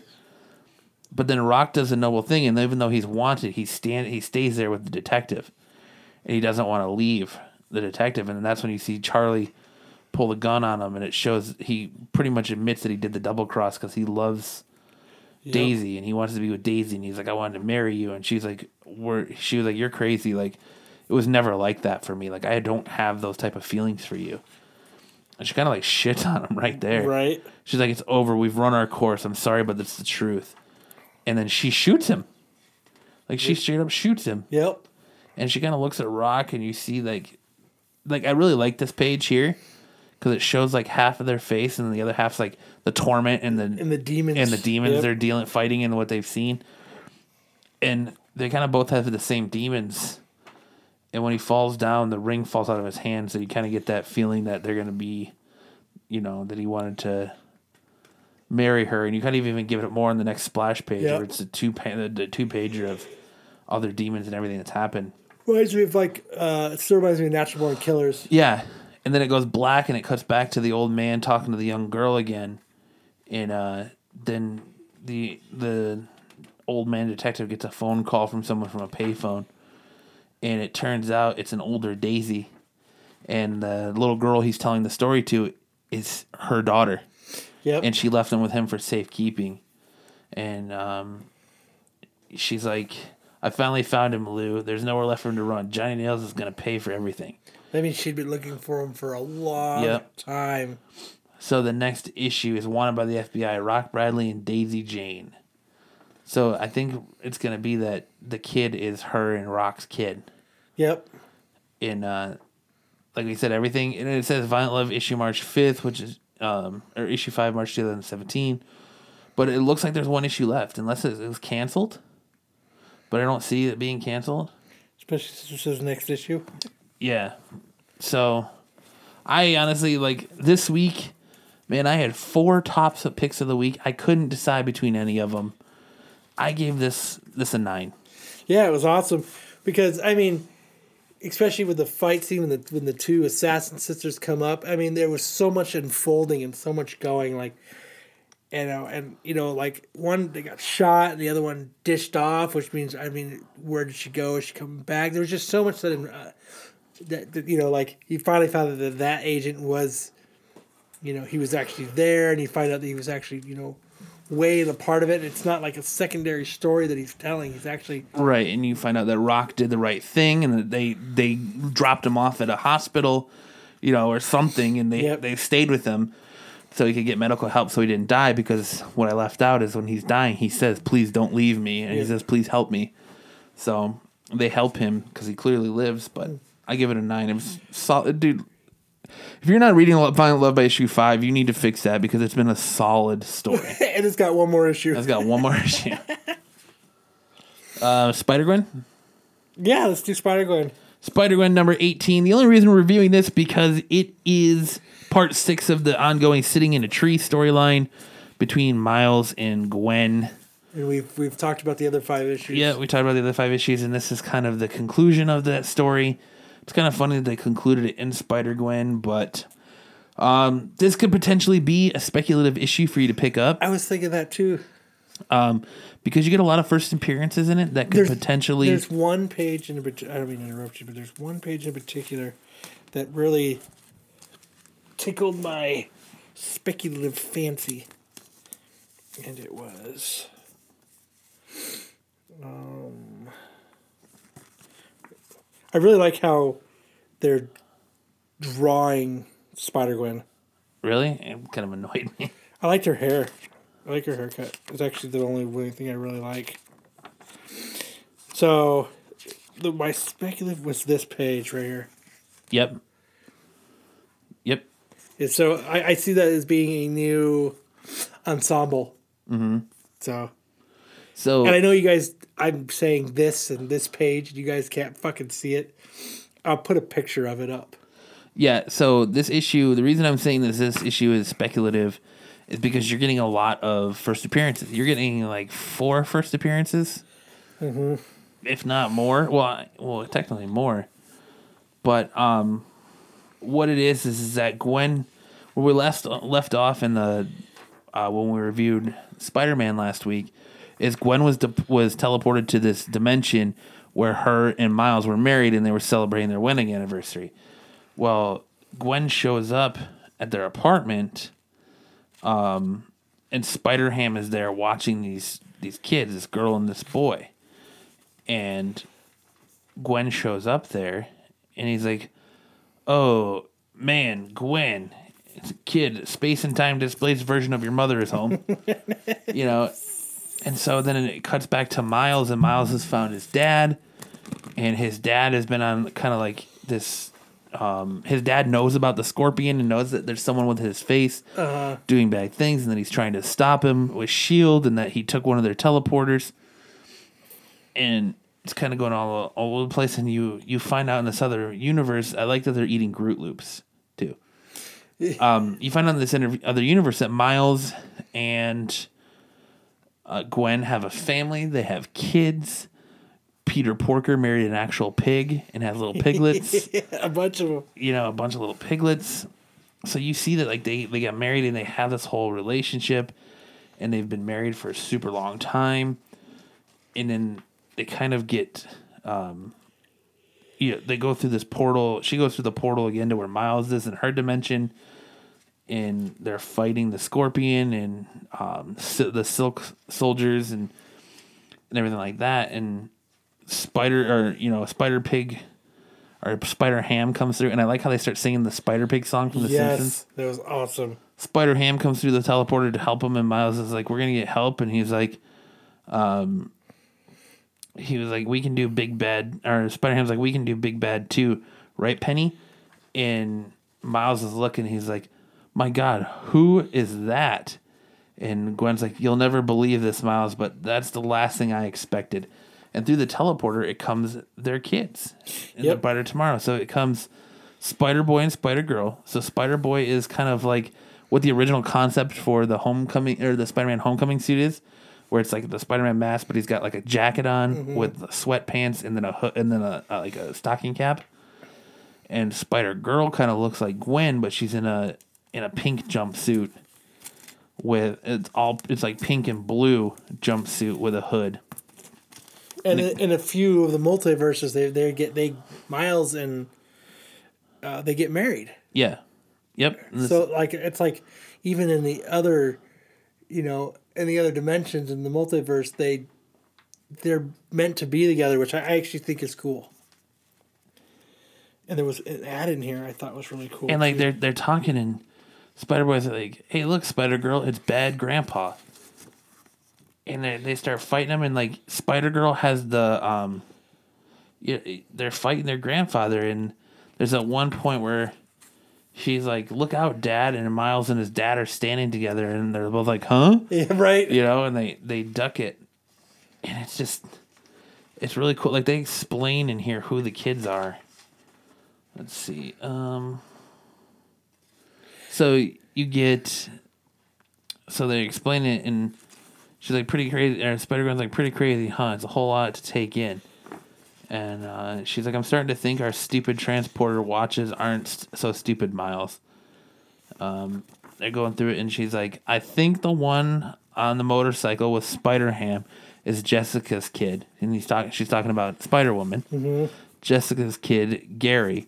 The girl in the fur is totally a Kraven, and uh, and the so, you know, and then uh, and the robot Peni Parker, I think. So I mean, it's it's cool. It explains who these people are. So you're getting all of these first appearances in this book, and then you're also kind of getting the last couple of um, pages are are them kind of dealing with this. And Miles is like, so we're destined to be together, then, huh? We're we're meant to be together. We're supposed to be together, and and Gwen's kind of like, it doesn't have to be that way. Like we're in We don't charge have of to our force own. it. We don't have to make it Right. happen. Just because it happened in this dimension doesn't mean it's going to happen everywhere. We don't have to force it to happen. But And- she wants it to happen. yeah, you can totally tell. And he's like, so friends then? And she's like, friends for now. And then it ends. It was really good. I mean, I'm not going to continue reading Spider Gwen, Oh, absolutely not. Absolutely not. but that's a, I might actually go pick up two or three more copies of this Spider Gwen. Yeah, I mean, it was a good story. I, the only reason I caught it, I picked it up, was because um, of the the storyline for sitting in a tree, I want to read that X Men. X Men Gold. Yeah, it looks interesting. I'm going to give it the first one. So But there was a cool ad in here. I gave that book an I gave that book an eight five. Scarlet Spider. Not written by Dan Slott, No, it's not. It's um Peter David, and Mark Bagley. yeah. So I'm excited that we're going to have two Spider titles coming out soon that are not Dan Slott. Yeah, spectacular Spider Man and I I'm so excited for that one. uh when does that come out? Fuck far away. far far away, just push it away. Far away. Push it away. All right. Um Flash. Flash. Flash 19. Sins of our father. This one was Boring. it, it was a filler issue to Boring. yeah, except for the last page. So pretty much happens is remember they were caught. Boomerang was caught with them. They it was uh, Kid Flash and Boomerang and Barry. They were all caught. They all got remember they got trapped in that net. And uh, there's a like a they must I, they're, I mean they're they're guns dealers. And they catch them and they tie them up to the poles and they're gonna they're gonna they're actually gonna execute them. And then Boomerang pulls this bullshit where he's like, "Hey, if you you know, if you kill the Flash, why don't you have him run around? If you can kill him, you can. How much could you sell your arms for and that gun for for being the the, The one gun that kills the Flash?" Because it's this new super weapon they Yeah. created. So now they and they go, "Well, you know what, Boomerang, you can run with him." Yeah. So what ends up happening is they're shooting at him and they're shooting at. This is the part where I thought it was twenty. Th- it was two thousand rounds a second. Yeah. That's a pretty fucking small clip in that gun. just, For the just, size of the gun. Yeah. just, just say that's a lot of round. You know what I mean? You'd have to have at least a, I don't know, twelve thousand round clip yeah. So that you could shoot it for six seconds. I mean, but so they ran around, and what Flash was trying to do is he was trying to vibrate out of it, but it wasn't working because of the net. So what Wally figured out was he doesn't vibrate right, and things fucking explode. So he tried it, and that's what got him free. And uh, so he runs around and he distracts him and he fucks him up and he breaks some of the guns and and uh, they realize that they uh, boomerang and flash realize that they stopped shooting at him which means something is going on. And they bring them all back and fucking uh, wally really likes uh, boomerangs boomerang. He starts fucking throwing, Throwing that yeah. motherfucker and slicing all the guns up and which i thought was kind of cheesy but it was kind of it was all right. But he's you know he's like easy peasy, and he's fucking throwing it, and the shit's coming back to him, and and uh, so then everyone's getting arrested, and you know they're talking to to Boomerang, and you know they're gonna he's gonna leave and go away, and then uh, I, I need to read new Suicide Annual One because Wally's dad was part of the Suicide Squad. Right, he was Reverse Flash. So I want to read that annual number one because I want to see what they did. Mm-hmm. Because it kind of like he went into he Reverse Flash like had a bomb and he was trying to run it out to get it away from the kids and everything, so it didn't kill a bunch of people, and it went off Yeah. while he was still holding it. And that's why, you know, and that's and Boomerang's explaining this to Wally and Barry. Barry kind of already knew.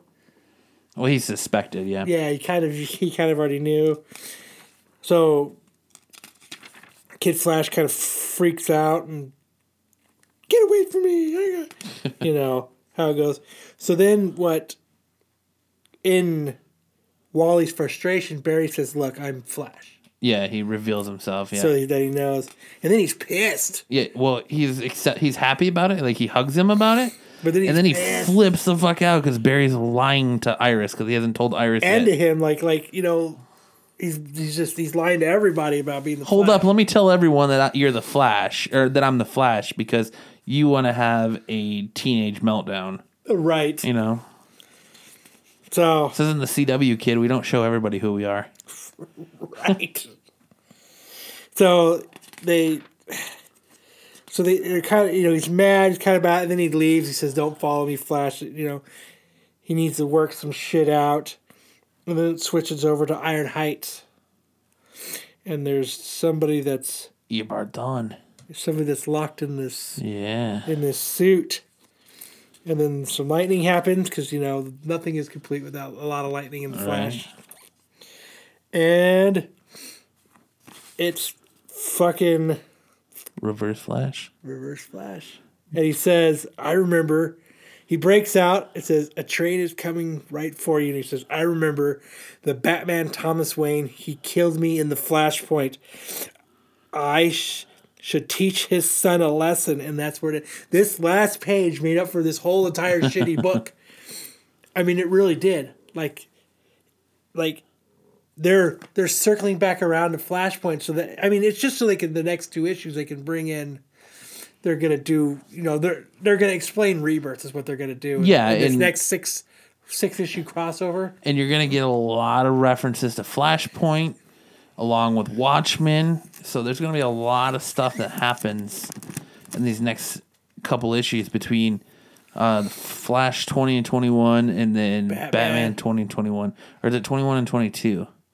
It's 20 and 21. yeah But there's I mean, a lot of stuff that's going to happen so in if these you next guys couple issues. if you guys haven't read Flashpoint this would be a good time to go read it because Flashpoint's fucking cool it's probably it's probably right now it's probably my favorite Flash story even though it a lot of people don't like it because it's what brought us the new 52, 52, yeah. but it, the the event and everything that happened leading up to that to do I thought it was cool because I liked the new 52 I liked it. I liked most of the stories that were there. Teen Titans was kind of flat. Batman was awesome. Um Nightwing was pretty good. There was you know there was some pretty good stories that came out of and some interesting stuff that came with the new 52 Yeah. but I thought, I mean, like Flashpoint was a really exciting story, and now I like that they're you know we're twenty issues, nineteen issues into rebirth with some of these issues. We're months into the rebirth We're, yeah, almost a year. because it's twenty issues, yeah. So and now there's they're, they've waited this long and they've, they've established these characters, they've established these stories, and now they're circling back around, and they're going to explain to us what I think that's really cool that they did. I think that was unexpected. I think it's cool that they did that because they kind of they gave it to us in the the rebirth issue, the one the single before they broke Yeah. they reached they breached out and and branched out I should say and, and did all the you know the single number ones but they they alluded to everything that was going on and then they kind of they they hinted around at it and then they they just went on with their stories. So I think it's cool if after all the a year, yeah, because it's WonderCon time, so it's it's a fucking year Yep. that they're they're now they're bringing it back to at a full circle. I, I don't know. Hopefully it doesn't fucking bomb, but I, I like it. I think it's really cool. I've enjoyed it. So Flash, the, the story itself was a total filler issue. There was really no point to it. It was just two issues to fill in to get to Reverse Flash. So, but the story itself, I gave a six. Yes, But- I agree. But the last page of that fucking book made it. The last page of that book was an eight to me yeah. because it's it's igniting something that I think is going to be fucking cool. So I gave the book itself a six, and I gave the last the last page of the book an eight. See, I almost give the book itself a five because the last three issues have been nothing but Wally West running away, crying like a little bitch. so um, we've seen that for three issues now. So I'm kind of tired of it. The story was bland. The last page made up for a lot of it, but it- they could have done so much better with that story. So They, I they give could, it a yeah, five. they could have used a few pages to to just it's just another one that goes on the list of why Flash isn't holding up to what it was when Rebirth first started. Hopefully, twenty and twenty one totally redeem it, but who knows? Uh, Reborn, go for it. Reborn issue five. We are one issue away from the final issue of Reborn. It's a six issue miniseries, and that's Reborn. Reborn even says to be concluded, as to where Violent Love does not. So Dude, that fucking face she's making, that that that Adlard or the Adlard that Capullo drew on her. it's worse than Asian Negan. I Capullo should never draw far away people. and he does it quite a bit in this issue. Yeah, her dad looks all right. There's like his big stuff and everything is awesome. Like there's a few panels in here where they're really small and, and they're elaborating on everything that's going on around them. It's fucking cool. But I love this book, man. This book is still even five issues in. This has been a fantastic read. I love the way they deal with life and death in this book. Yeah. What they deal with, the way they deal with your their point of view of heaven and hell, um, the good place and the bad place, and like essentially this book is put it in the good place, not the bad place. you get you die and you get a second chance like you're reborn um so it opens up with the main character at her kind of at her wedding with her husband and it's kind of going through her life and stuff and and then like it cuts back to her basically in the other life and being trampled by monsters and kind of everything they're going through to try and get to um the where you know the final showdown with the bad guy they're supposed to be fighting. And they're kind of going all this through all this and the entire time like she's having flashbacks of like her husband being shot and then you see um you see that um you know one of her friends was one of her, the fairy queen um was her best friend and a churchgoer Stella and she's kind of like reflecting on all that and she's like all that sunday school and bible class was quickly forgotten when i needed you to be there for me. I asked for your help and you didn't want and you didn't know me what would jesus say to that because so she's kind of like fighting her inner demons as well and there's a nice scene with her and her dad around the campfire they're talking about how like she was kind of a tomboy and that she wanted to play football and kind of But she wasn't. She just wanted to be with her dad. Yeah. Everybody just assumed that's what she was. Yeah.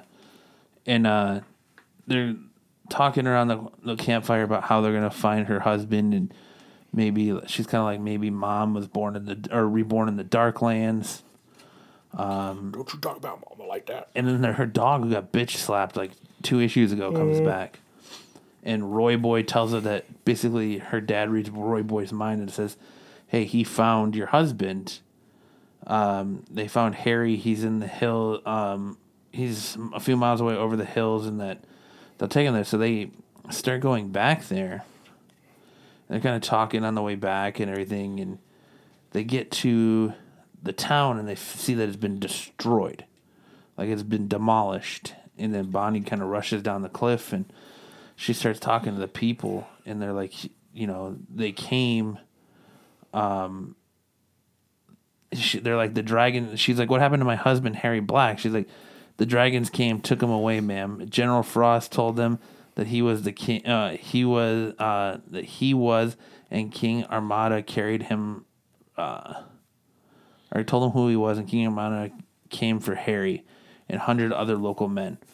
So So they knew they were going for. They knew they knew where her husband was before they did. Right. And they came and fucking took him. so they took him away, and then it comes you come to find out that he remarried. Yep. So she's like, I've got to go. And he's like, her dad's like, they'll kill you when they see you on sight. She's like, I have to go. It's my husband. Just imagine if it was mom out there, what would you do? Um, and this old lady's like, well, before you decide things, there's something you should know. And this young woman steps forward and she was like, I'm Harry's new wife, Bonnie. I'm so sorry you had to find out this way, but we've been married for the last nine years. So when he got sent back in here, he was young again and she was young again and they met and fell in love and had another and he had an entirely new family and she kind of she kind of struggles with it a little bit and then stops and takes back and then He was dead for a while. yeah. She you know kind of struggles with this and he's taking it back and then she finally decides to like embrace it- his kids his boys and he's like you know i'm gonna do everything and get your father back. Everything's gonna be okay. And they kind of get giddy and his new wife's like thanks for doing this. He's like thanks for making him happy all these years. So she's kind of like and they embrace it. So she kind of like accepts that you mm-hmm. know it's kind of like essentially on our world where when you die when you know if you were to die you would want your significant other to move on or whatever and be happy it's kind of the same the, the same thing over there is that you die you go to this new place you're reborn and you can move on and marry and pretty much live another life and so she sets off to do that. And then it cuts to Harry in the Darklands in chains and he's talking and um the the monster is kind of like I get to kill you um twice. Or he's like Because he shot her. yeah. No, Was- yeah, she shot him when he was ol- older. Yeah. So in the in the nor- in our normal life, um I thought he shot his her husband in real life, and now they're gonna he's gonna get to kill him again. yeah, that's exactly what happened. Yeah. So the the Demon King's probably like, or Harry's like, you're talking to me like you know me and we've never met. The Demon King's like, oh really? And then Harry has that flashback of him getting shot, and it's like, oh no. And the Demon King's like, now I get to kill you all over again. So, yeah, his killer in real life is about to kill him in the afterlife as well. So, and that was the end of that. This is another one that was fantastic, fantastic read. I love the way they deal with that whole like life and death and religion and heaven and hell. I give this book a nine, a nine out of ten. Yeah, it was really good. I It's another one, another one of my picks of the week. I couldn't decide between. All right, Teen Titans or Detective? we'll close with detective. Okay. Teen Titans number six, The Rise of Aqualad Part One. This was a good read. It was another one of my my picks of the week. It was kind of a it's kind of a, a starting issue of the new arc. It's a really fun read. It's kind of funny, like it has its its comedy, and I think that's what I like about this book is that it's got a lot of comedy in it, and even like Damian, even though Damian Wayne's kind of like a hard ass, he's kind of like the com- he's kind of comic relief in this too, along Yeah. with Beast Boy. So it, it starts off with like this security guard um, going to check on these prisoners, and you see that like the jail cells are all tore up and there's water everywhere. And there's like an entire side of the cliff, or like the hole in the cliff is there, or you know the hole in the cell. There's a hole in the wall on the side of the cell, which is on the side of a cliff. Yeah. And um, then it cuts to Damian Wayne standing there, like listening to these new report news reports, and then Beast Boy comes in and he's kind of talking to him. He's like, trying to ask him like what his actual last name is and shit. Like he knows his first name, but he's trying to ask him. He's like, "What is your name, Damian Luther or Damian um, Beelzebub or Beelzebub?" And he's like, um, he's like, "How come you never?" Uh, how come you call us by our titles and not our names? And and Damian's just, "Cause I'm a professional." and, and Beast Boy's like, "What are you doing out here anyway? Dreaming up a master plan for toilet papering the Justice League's watchtower?" And Damian's like, "I'm playing." He's like, "You're playing? please, you got to tell me exactly wh- what you are. And then his his beast comes out of the water with a log in his mouth. And he's like, fetch. His Goliath comes out of the water. So he's playing with his Goliath, and Beast Boy didn't know it. And then you know, you, you kind of have them walking off, and you see this seal there, and then all of a sudden the wa- the seal gets pulled underwater, and the water goes red. Yep. And you kind of get to see like a little bit of the camaraderie between the Teen Titans as they're sitting down for dinner in the Titans Tower, and it was Beast Boy's time to cook, and he made uh, tofu. Um, he's like, "You'll be begging for my tofu platter every time it's my time to cook the, the meal rotation." In uh, Reverse Flash, is like, "Nah, I'm not about that lifestyle," and he goes and gets some pizzas instead. and then they're all eating, and then the perimeter alert goes off, and they're like, "What's that?" and Damian's like, my security senses were were under attack, and he's like Titans, and they all start rushing out, and it's this, I think it's this news chopper, and they all got their hands up in the air. So Beast Boy has granted the local media an interview in a a um, tour of the new Titans Tower. So he's taking them through that, and you see Kid Flash fixing the the jet that they stole from Batman, and then um, he's talking about he takes him to meet Raven's room, and uh, she's like, "Say hi to Raven. Her power is extreme friendliness." And she's like, "Go away." then he goes and takes her to Star uh, to Starfire, and she's like, "And here's Starfire, smoking hot babe, right? And like all the best aliens, she could easily kill us all. So be nice." And Starfire's like, "I do not understand smoking in a very uh, is a very unhealthy, especially for babies." And then he walks past, and Damian's in there playing a, a zombie game. He's like, and I'm sure you've seen this guy. He's just like the fo- he just likes to follow us around. No powers. Pretty pathetic. Or pretty pathetic, really. And Damian's like, this interview is over. like shoves the camera away. And then it cuts to Aqualad in his room in New Mexico. And the interesting thing about Aqualad is they made him gay. Mm-hmm. He is hardcore gay. He's He has- gay. Yep, he has a gay lover who does not particularly take well to the fact that he is a superhero. right. And then it cuts back to Beast Boy and the reporter talking in San Francisco. And as Beast Boy's kind of gloating about himself, um, she gets pulled into the water and disappears.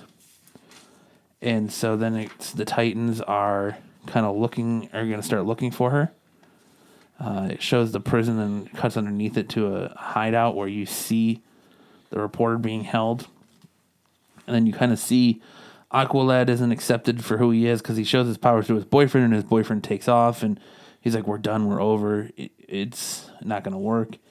So Aqualad leaves his mom and ta- and sets off for San Francisco, and it kind of like the final panel of the book shows him standing in front of Teen Tower or Titans Tower, and then the uh, the Titans are in the bay. Beast Boy is is done up like a seal, and they're all waiting for The singer. no, not the singer, Oh. like the animal. Um, they're wait. They're scanning the area, waiting for whatever attacked the the reporter to attack Beast Boy, and he dives down. And he comes jumping out of the water as a flying fish. And he's like, "Guys, uh, we're gonna need a bigger boat." And it's uh, they're attacked by King Shark. So looks like King Shark is going to be the second villain in the Teen Titans Yep. which I really like. But this is also a good read. It was fun. It was quirky. Um, it was a good Beast Boy book. Um, I would say definitely pick it up.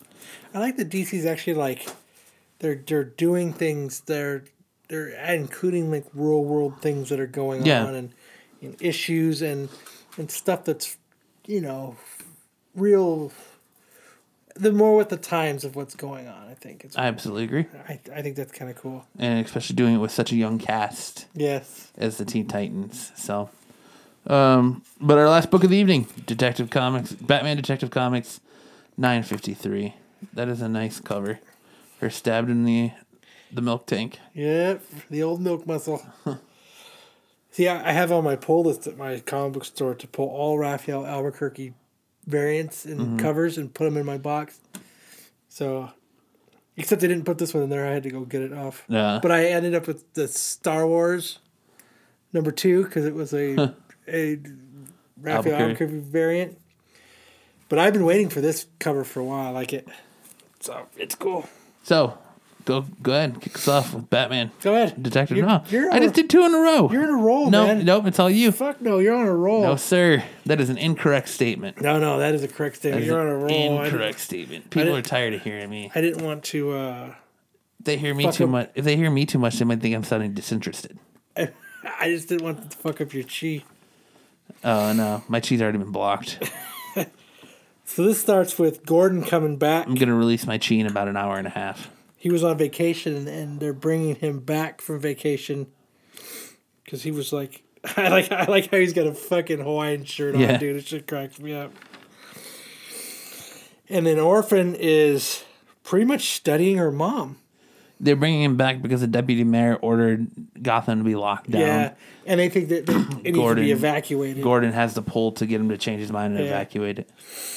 But and then it, it, it switches over to like Orphan is studying her mom and her moves and she just I don't know, she's just not handling it very well. Yeah. I don't know if she's sad about that or what, but it's and then it switches over to their fight and she's like, You're distracted and then for to her training Yeah. when she was uh being trained back in Batman and Robin Eternal Mother. and you know, and it, it's the same thing that her his mom was saying that he's saying is uh, you're holding back, you can't hold back, you're distracted, and then they kind of talk about your what about my mom? And he's like, I have this thing that smells like my mom, and he's like, you think that belongs to your mom? He's like, that just belonged to some woman I killed. Yeah. It was nothing, and then she was like, fucking devastated again. And it switches back and like uh she, and she's back in the room and uh fu- I just spaced out. Clayface comes. Yes, I just like spaced out. But Clayface is he he was sent there to to not let her leave, but they kind of talk and he's like, I'm, "You can't stop me, and I'm not going to stop you. And if you need to, you need to do what you need to do, and I'll tell them that you." Slipped You know, through me. Yeah, and like I tried to stop you, but she's like, I think she he gives her a book, you know, something that helped him, and The complete collections of William Shakespeare. yeah, and then she's like, peace, and they give each other a hug, and she bails out, just as the League of Assassins shows up. Yeah, he calls Batman and, and tells him that Orphan snuck past me. And he's like, understood, Batman woman is en route back to the Bel- Belfry. I'll head off Cassandra. And, and he's like, yeah, sure. I like this part right here where uh, Orphan and Batman meet up, Yeah. and he's like, Well, you gotta admit, you gotta throw in that too that Clayface is about to be attacked by the League of Assassins. I said that. Oh, did you? Mm-hmm. Or League of Shadows. okay, I didn't hear that. My bad. and uh, I said just as the League of Shadows showed up. Oh, okay. And then and then he goes and then and then it flips over and it's orphans. You know, Batman's hanging out on top of a building and Orphan shows up and he's like Cassandra and you know she's like pretty much his name's Orphan. But they're like, she's like Cassandra, you aren't in the right state of mind. I can't imagine. He's like, stop. My name is Orphan. They kind of go back and forth. He's like, I'm not gonna fight you. And as they're doing that, he's she's already sized them up, figured out his weak points, and starts to kind of it starts to go after him. It starts to attack him. Yeah, she he kind of Batman kind of says that, you know, your name is Cass- you're not orphan, you're not an orphan. Your name is Cassandra Cain, and that Your you name's can, not Orphan. yeah, you can still. Well, he says you aren't an orphan. Yeah. You are Cassandra Cain.